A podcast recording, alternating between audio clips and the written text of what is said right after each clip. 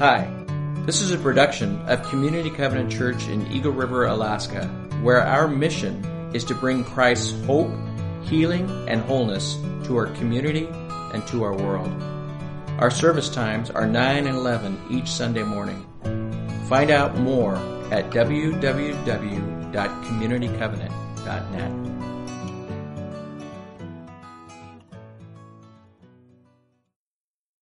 Hey, good morning. It is good to see all of you. I am so excited about our Advent series, um, Christmas in Time, A Date with History. Um, and uh, John Schultz, he's back up with the camera. Uh, he designed uh, this for our series. Isn't that great? Didn't you do a good job with that, John? Thank you for, for doing that. You are very gifted. We're grateful to have you. Yeah. Um, let me tell you how the series came about. I feel like I'm getting a little bit of feedback, and I'm not sure what the, where that's coming from, so thanks. I appreciate that.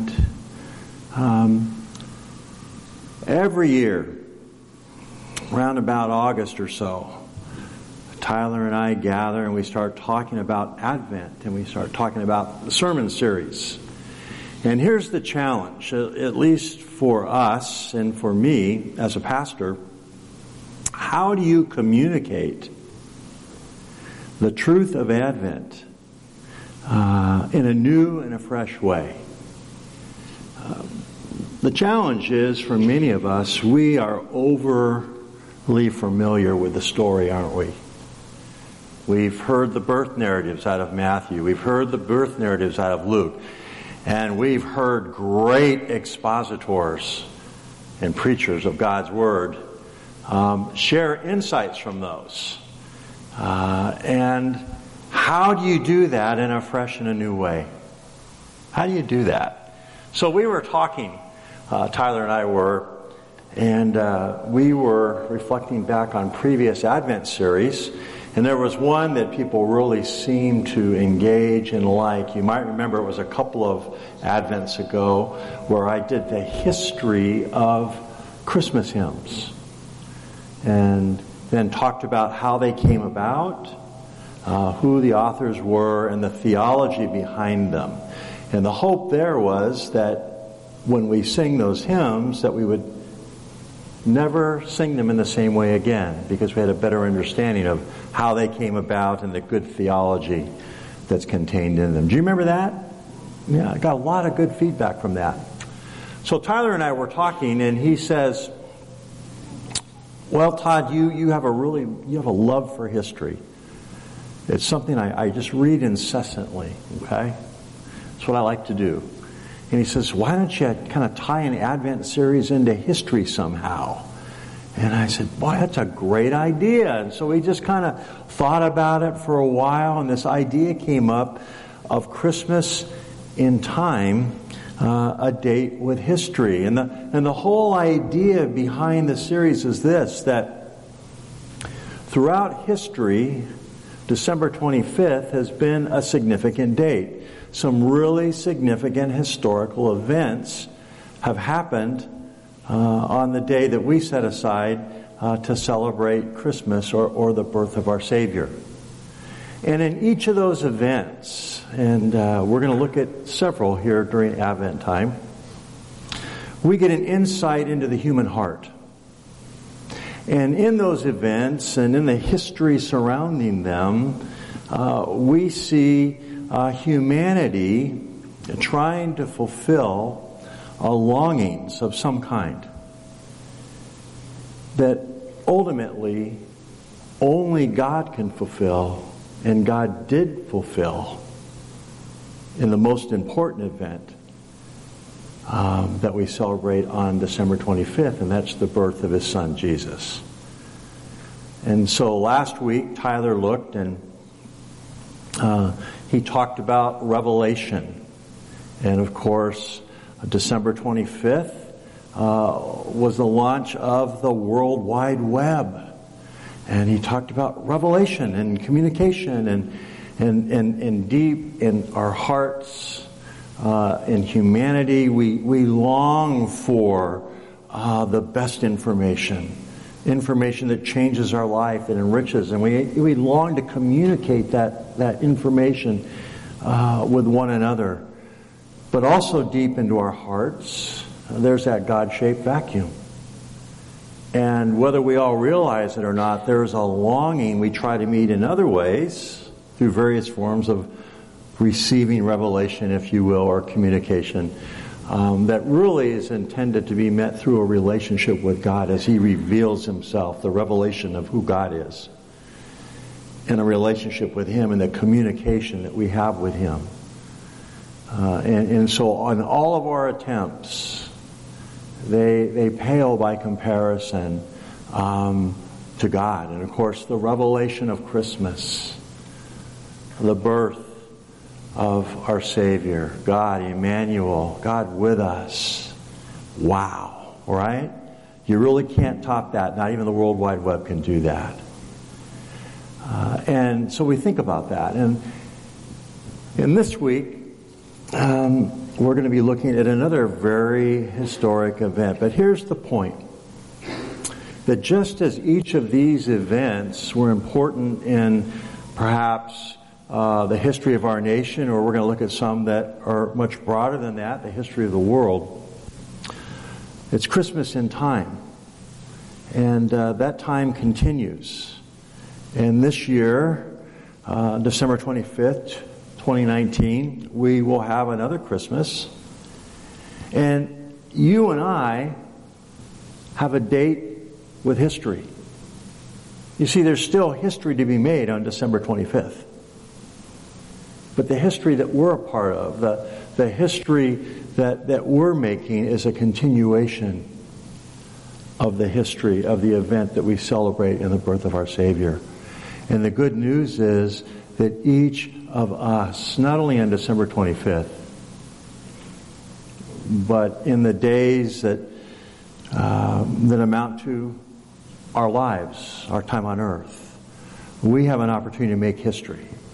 We have an opportunity to be a part of uh, God's work in the world, uh, to make a difference, uh, to influence and, and to change lives, and ultimately the course of human history, to make a difference in the lives eternally in those around us. And so we too have Christmas in time, and we too have a date with history and the opportunity um, to do something very, very significant. So with that, let's get into this week. Now, you are all familiar with this picture, aren't you? That's a, an iconic picture Uh, in American history, early American history, uh, going back to the founding of our nation and the Revolutionary War. And of course, who is that? That's George Washington. They call him uh, the father of our nation, right? And this is the iconic picture of Washington crossing the Delaware River, going from Pennsylvania across the Delaware uh, in an invasion of Trenton, New Jersey, uh, where there was a garrison of about fourteen hundred or so Hessian. Those are German soldiers. They were mercenaries of sort that were signed on with uh, Britain uh, to battle the colonists. Uh, and they were there. They were ensconced. They were very seasoned, experienced soldiers. And this was the famous crossing that took place on Christmas Day.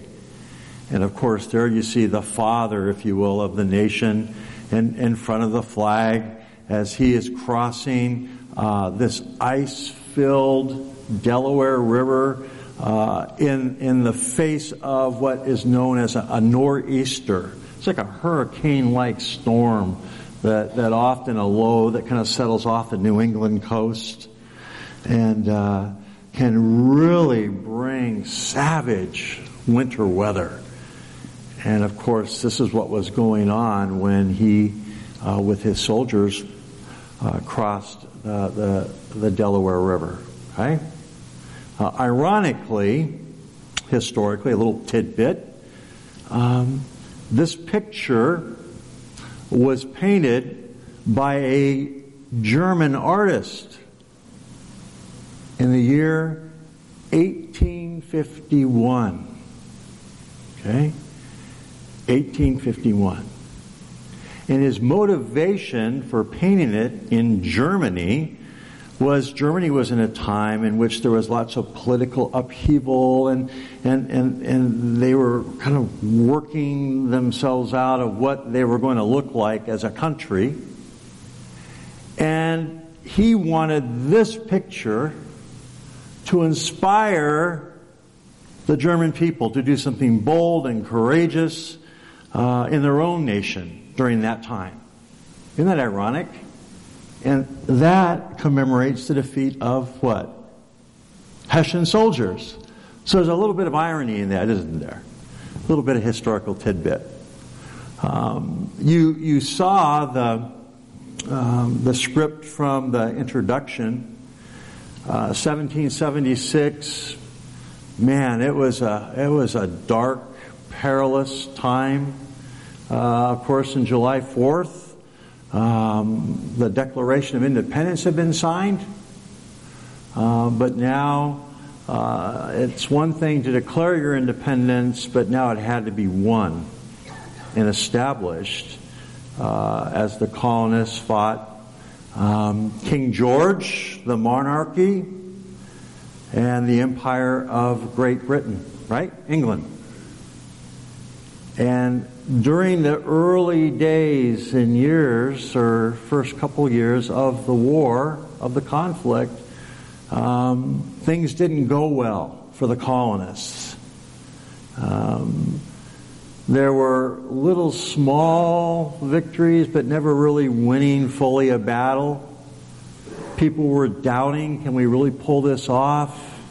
Uh, troops whose enlistment was coming to an end, and they were saying, hey, you know what?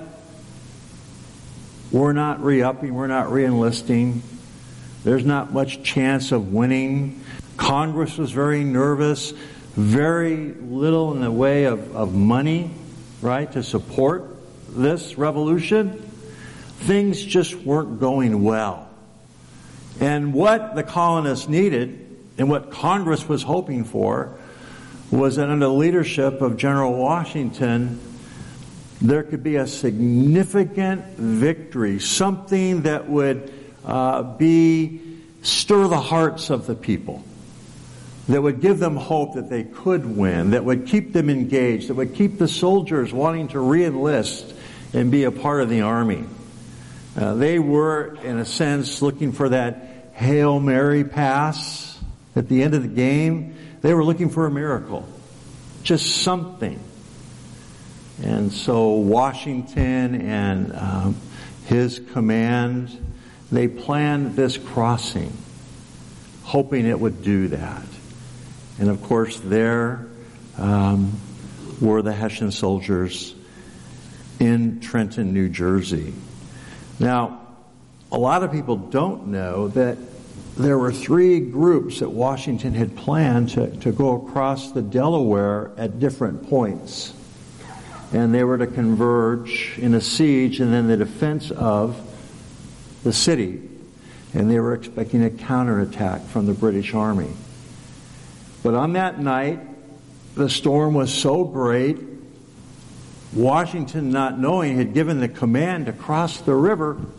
And as he did that, he got word that already, uh, some of the soldiers, their ammunition, their powder was wet, and uh, that, you know, we're in trouble before the thing even begins. And he gave the command, well, then tell them to fix bayonets. And he wrote a letter, and he sent it out to his other commanders who were supposed to be a part of the attack, the three-prong attack. And he said, um, we're going to cross. We're not going to turn back. And then he writes these words, victory or death. This is it. The future of this new nation, of this revolution, is going to be decided. Something significant is going to happen here. And he was determined. Well, The other two commanders were the other groups of troop that had horses and had cannons and things that were needed um, to defend the city once it was taken. They didn't successfully cross, but Washington had no idea of that.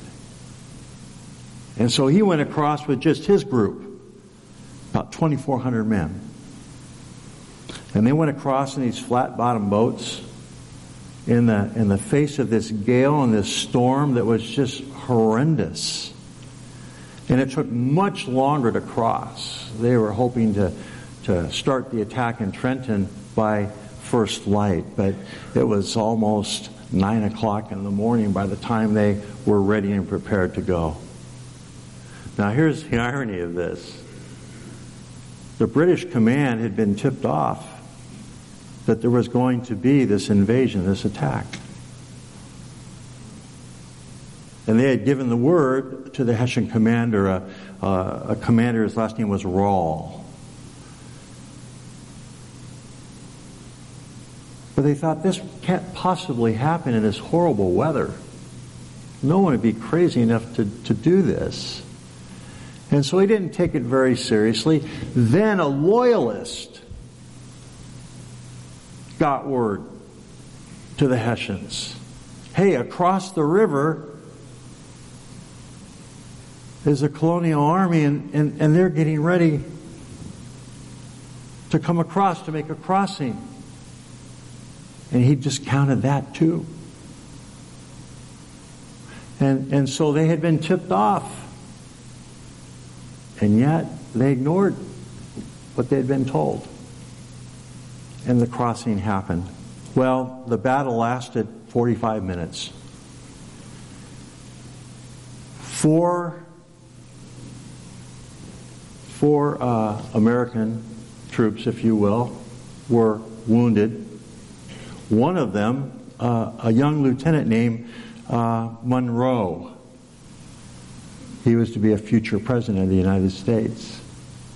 Uh, there were only two casualties.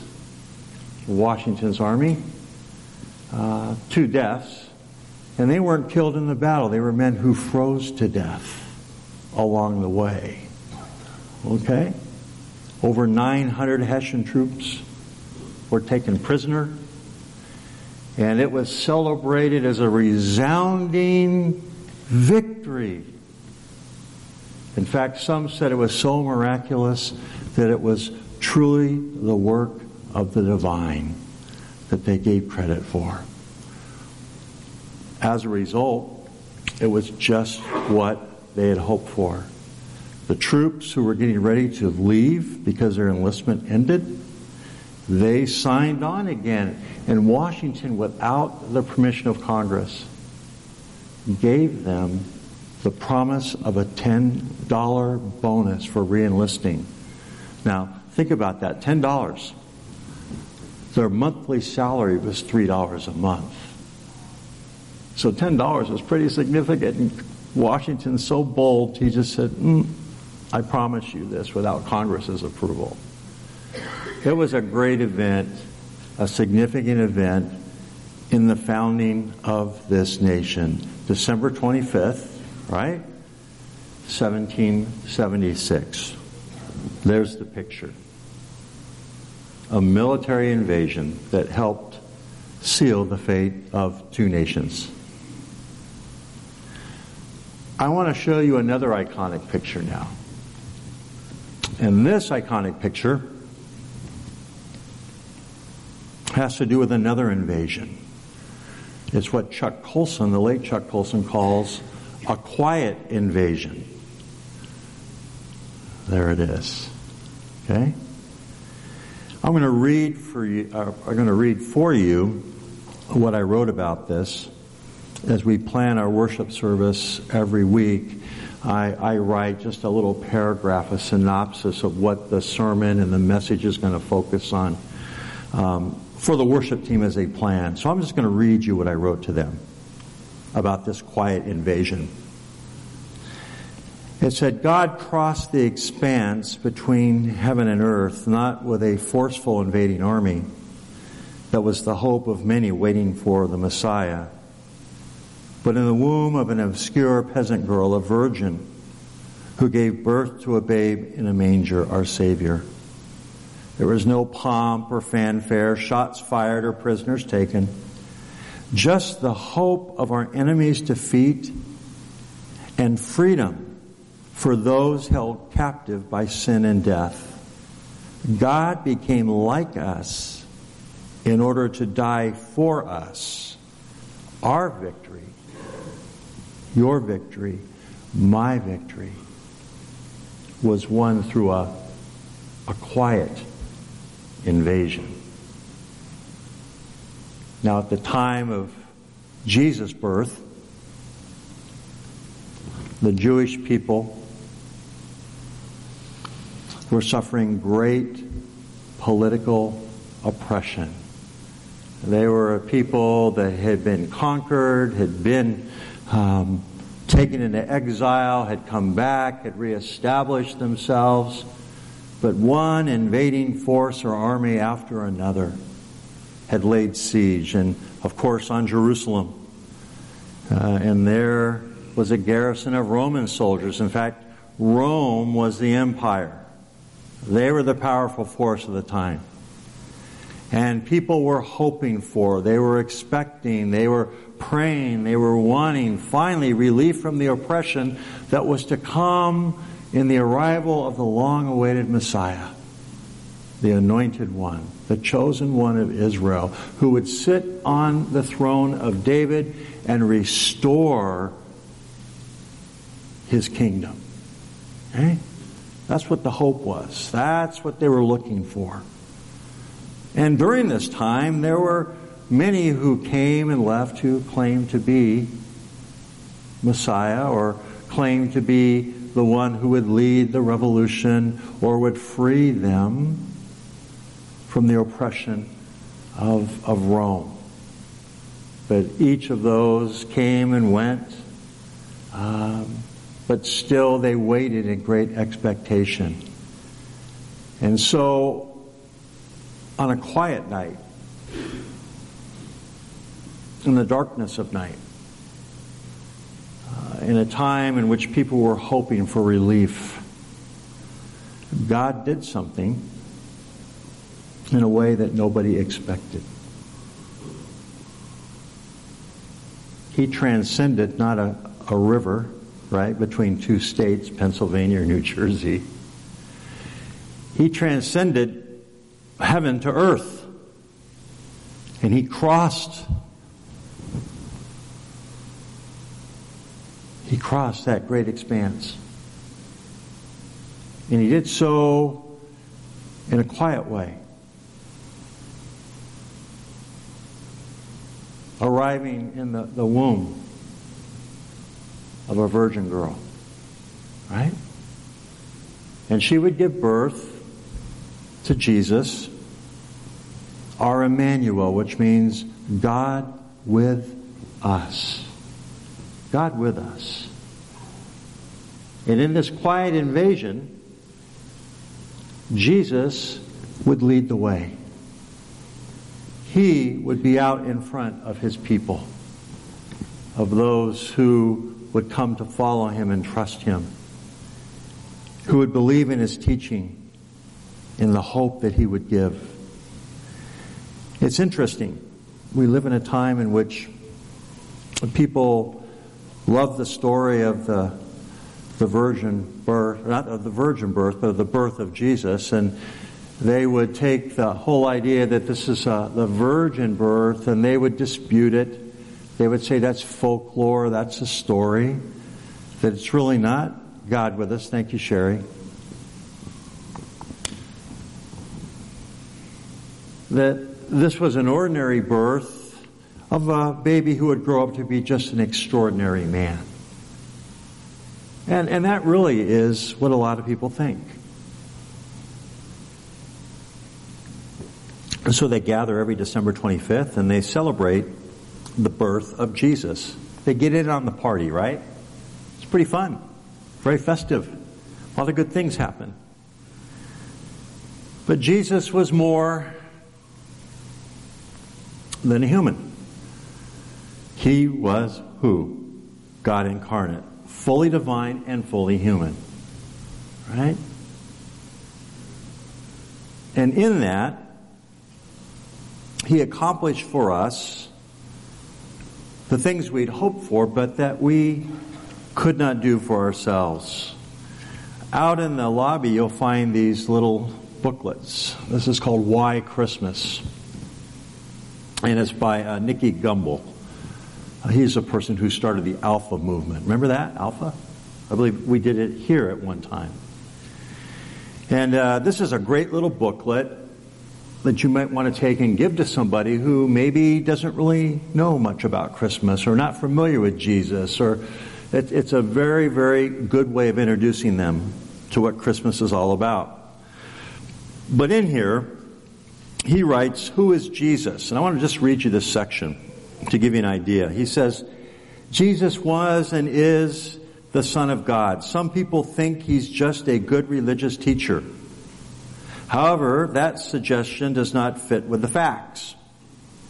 Jesus claimed to be, and the scripture that we're going to look at here claims, that Jesus is the unique Son of God and on equal footing with God. In fact, Jesus is God. He's God incarnate. He assumed the authority to forgive sins.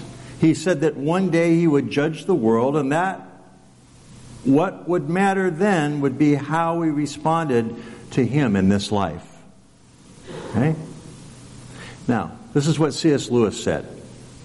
C S. Lewis pointed out, a man who was merely a man and said the sort of things Jesus said wouldn't be a great moral teacher.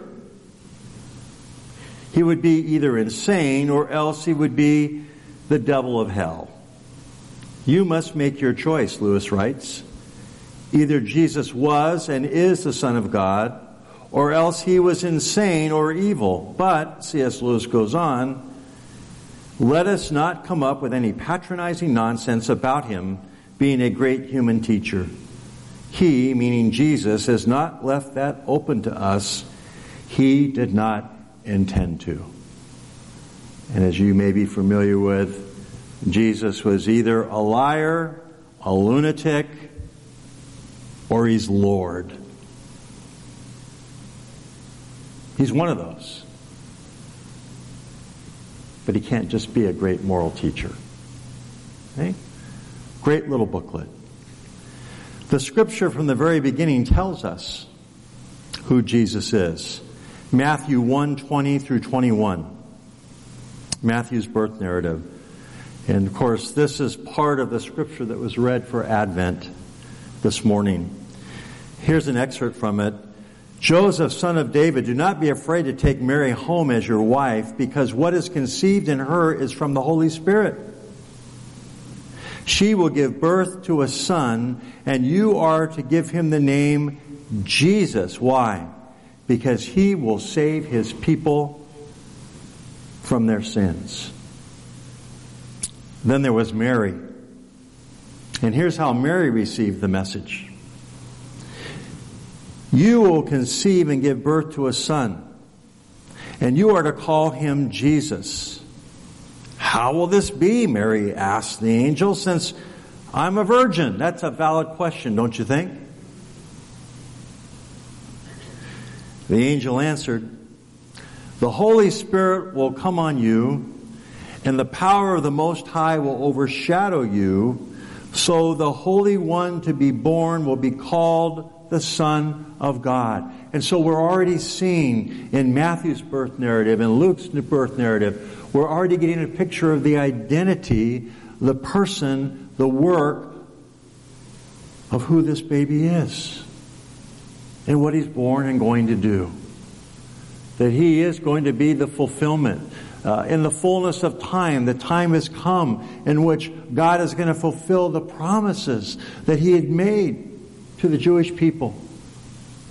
And that fulfillment was going to come through Jesus, Messiah, Savior, the one who would establish a kingdom on the throne of David that would be forever.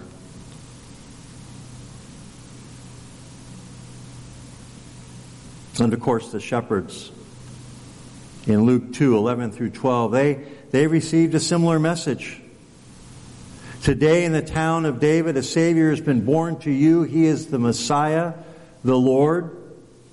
This will be a sign to you. You will find a baby wrapped in cloth and lying in a manger. Okay? Lying in a manger. Let's make no mistake. The baby born on Christmas Day is God incarnate. He is Emmanuel. He is God with us. John writes in the beginning of his gospel, in the beginning was the Word, and the Word was with God, and the Word was God. He was with God in the beginning. Through him all things were made. Without him nothing was made that has been made. In him was life, and that life was the light of all mankind. The light shines in the darkness, and the darkness has not overcome it. The Word became flesh and made his dwelling among us. We have seen his glory, the glory of the one and only Son who came from the Father, full of grace and truth. Now, why did he come? In the quiet invasion, history records that Washington led the troops across the Delaware to strike a blow that would spur on the colonists in their war against Great Britain. Okay? They wanted freedom from oppression. That's what they wanted. They wanted to be free of the grip that England had over them. Jesus comes in the quiet invasion. And he came to set us free from the tyranny of evil, from sin, and from its consequences, death. And so Jesus comes to lead that quiet invasion. Hebrews two, fourteen through fifteen. Since the children have flesh and blood, that's you and me, he too shared in their humanity, so that by his death he might break the power of him who holds the power of death, that is, the devil, and free those who all their lives were held in slavery by their fear of death. Okay? First John three eight says this, the reason the Son of God appeared was to destroy the devil's work. Let's make no mistake about it. He came to destroy the work, the oppression, the tyranny of the evil one. And I love Romans five six.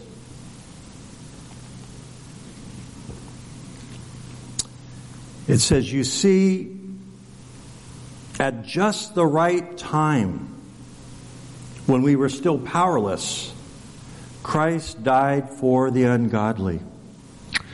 God showed his power by sending Christ to die for us at exactly the right time. Now, there's two words in Scripture for the word time, right? In Greek, chronos and kairos. Chronos is like, what time is it? Well, it's almost ten o'clock. That's chronos. Kairos refers to a moment in time. It refers to something that happens at just the right time. And the word here that's used in Romans five six is kairos. It's referring to that moment in time. It's called a, a kairos moment. It's a special moment in time. God showed his power by sending Christ to die for us exactly at the right time. Jesus arrived, lived, died, and was resurrection at a moment in history when his action would accomplish the most good for God's plan. God's timing, too, was motivated by this, by his love for all of us who were godless people before knowing our Savior. For God so loved the world. Hmm. I love what Paul writes in Colossians two, thirteen through fifteen.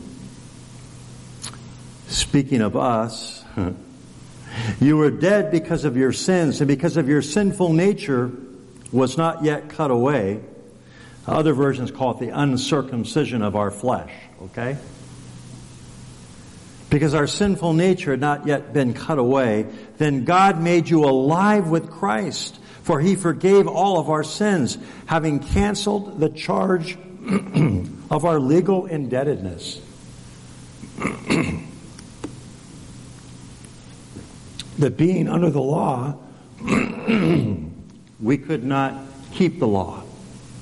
There was a legal indebtedness which stood against us and condemned us. And he has taken it away. Now I want you to imagine this. Imagine a legal writ of your indebtedness because of your sin. And imagine Jesus dying for you, literally the charges against you nailed to the cross with him. And as a result, God would say and declare you not guilty of the things that you've done. Not guilty.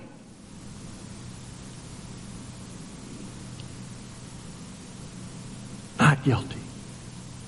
The theological word for that is you've been justified. Right? And that's what Paul's talking about here. The legal indebtedness which stood against us and condemned us, he has taken it away, nailing it to the cross. Wow.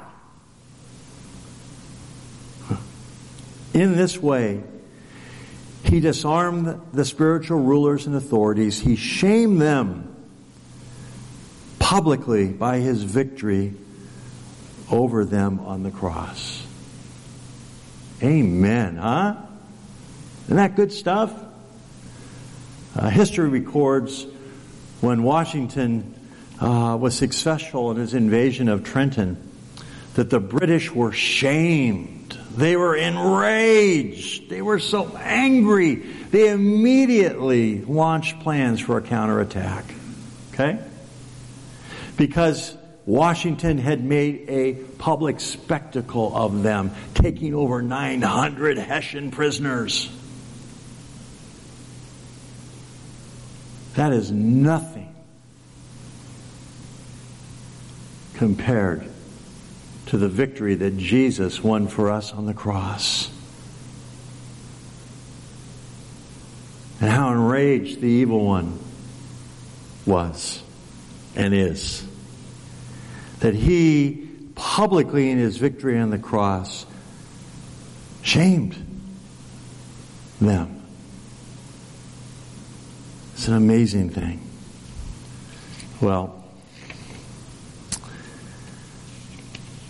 I've read this story before, but I want to conclude with this. It's one of my favorite illustrations of the incarnation. And uh, if you've heard it before, just listen again. It, it really drives home the point. I shared this with the moms group on uh, Friday. It's called God at Eye Level. In an article written for the Christian Standard magazine entitled Carols for Any Season of Suffering, Matthew Proctor reflects on the incarnation.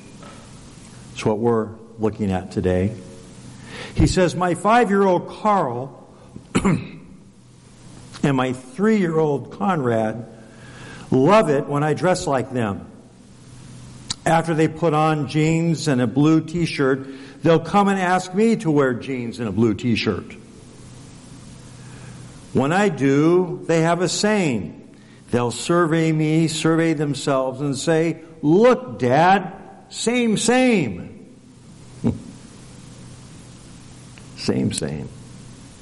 For my birthday, Carl bought me a North Carolina blue mesh shirt because he has a North Carolina blue mesh shirt. We could be same, same. When I play living room football with my boys, Conrad will not let me play standing. So big and scary and towering above him, the theological term for this is called completely other. Instead, he insists I get down on my knees. When I'm down at eye level, Conrad puts his hand on my shoulder and says, "There, Dad, see? Same, same." They like it when I enter their world. This summer I scraped my leg working on my house. When Conrad fell down and scraped his leg, he pointed to my scab, then showed me his and said, "Hey, Dad, same, same." Here's the point. And here's the point of the quiet invasion. God himself has felt what we feel. In the incarnation, he chose not to stay completely other. He got down at eye level in the incarnation. God experienced what it's like to be tired and discouraged. He knows what it's like to hurt and to bleed. On the cross, Jesus himself prayed a psalm of lament, Psalm twenty-two one, "My God, my God, why have you forsaken me?" In your pain, you may be tempted to say, "God, you have no idea what I'm going through. You have no idea how bad I'm hurting." But God can respond, "Yes, I do. Yes, I do." He can point to your wounds and then to his own. Then to his own wounds. And say, "Look, same, same. Me too.